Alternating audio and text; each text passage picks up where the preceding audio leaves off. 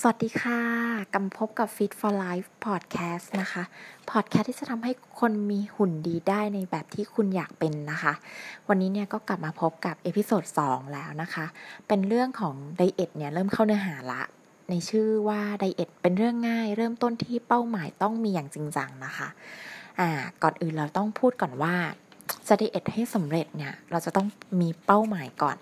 ทีนี้ว่าเป้าหมายคืออะไร คือการที่เรา ก้าวจากจุดจุดหนึ่งที่เราคือจุดที่เราเป็นอยู่นะคะ ไปยังอีกจุดจุดหนึ่งก่อนอื่นเนี่ยเราก็ต้องเข้าใจก่อนว่าตอนเนี้ยเรากำลังอยู่ที่จุดจุดไหนอ่าทีนี้ว่าเราจะดูยังไงว่า ตอนนี้เราหุ่นดีหรือยัง บางคนก็อาจจะบอกว่า เอ๊เราวัดที่น้ำหนักหรือเปล่า หรือเราวัดที่ตาช่างหรือใส่วัด ก็จะบอกก่อนเลยว่าจริง ๆ แล้วสิ่งที่ทำให้ เรามองเห็นภาพชัดนะคะ ว่าตอนนี้เราเป็นยังไงคือรูปถ่ายค่ะ จะแนะนำให้คนที่มา diet เนี่ยมีรูปถ่ายของตัวเองในวันแรกที่เริ่ม diet เลยนะคะ ทั้งทางด้านหน้า ด้านข้างแล้วก็ด้านหลังนะคะ ถ้าเป็นไปได้เนี่ยให้คนในครอบครัวถ่ายให้ก็ได้ด้านหลัง โดยให้ใส่แบบชุดเข้ารูปนิดนึง แล้วก็ให้เห็นสัดส่วนนิดนึงเพื่อเพื่ออะไร โดยเฉพาะบริเวณหน้าท้อง บริเวณแขนด้านข้างเนี่ย เพื่อที่ว่า ตอนที่ทุกๆอาทิตย์ที่เราเริ่มมีการไดเอทไปแล้ว เราจะมีการถ่ายรูปใหม่นะคะ ทุกๆอาทิตย์ เพื่อมาเปรียบเทียบกับรูปแรก แล้วเราก็จะเห็นผลค่อนข้างชัด ถึงความหนาความบางของร่างกายเรา ถึงการเปลี่ยนแปลงของร่างกายเรานะคะอ่าหลังจากที่เรารู้แล้วว่าตอนนี้เราเป็นยังไง เราก็กำหนดเป้าหมายก่อนว่าเออแล้วเราเนี่ยอยากจะไปมีหุ่น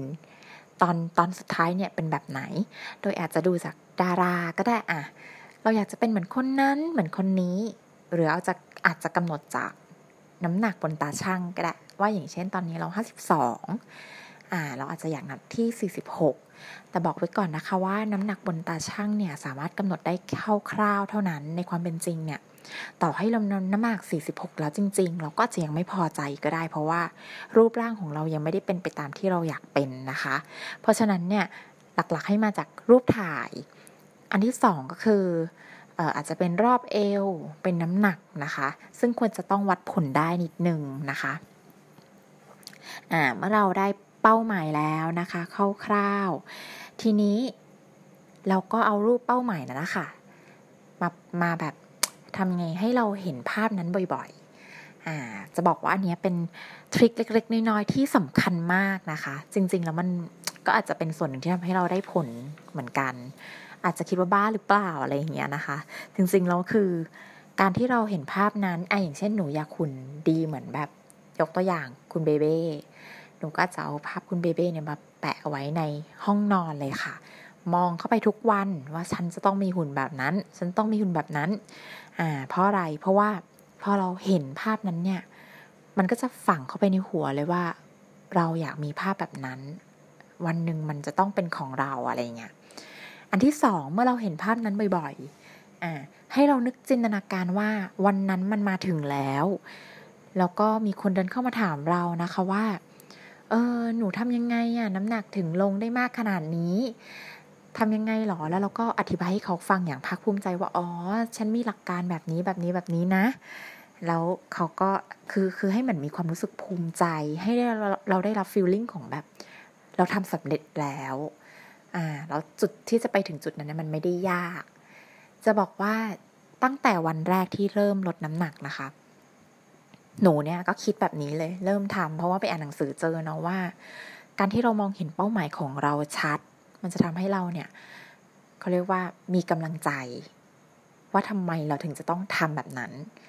พอเราเห็นมันชัด เราฝังเข้าไปในสมองทุกวัน แล้วมันเหมือนแบบ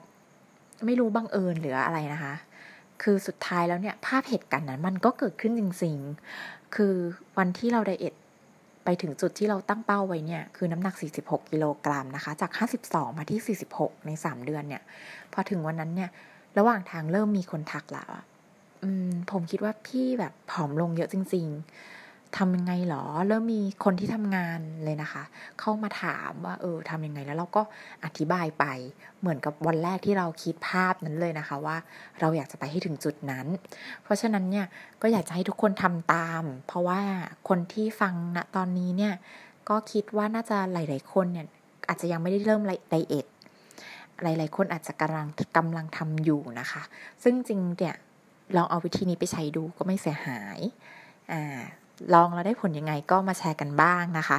อ่าว่าเพราะฉะนั้นเนี่ยวันนี้จะบอกเลยว่าเป้าหมายเราต้องชัดเจน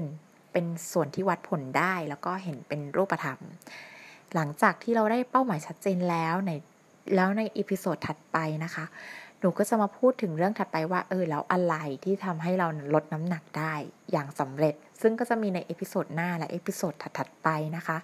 ส่วนใครที่อยากจะรับทราบเรื่องไหน หรืออยากจะรู้เรื่องไหนเป็นพิเศษ สามารถส่งข้อความหาเราได้เลยนะคะ หรือติดต่อเราได้ทางทุกช่องทาง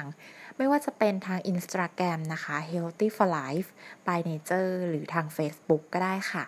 ติดต่อเรามาได้เลยนะคะ แล้วติดตามชม episode ถัดไปค่ะ ขอบคุณค่ะ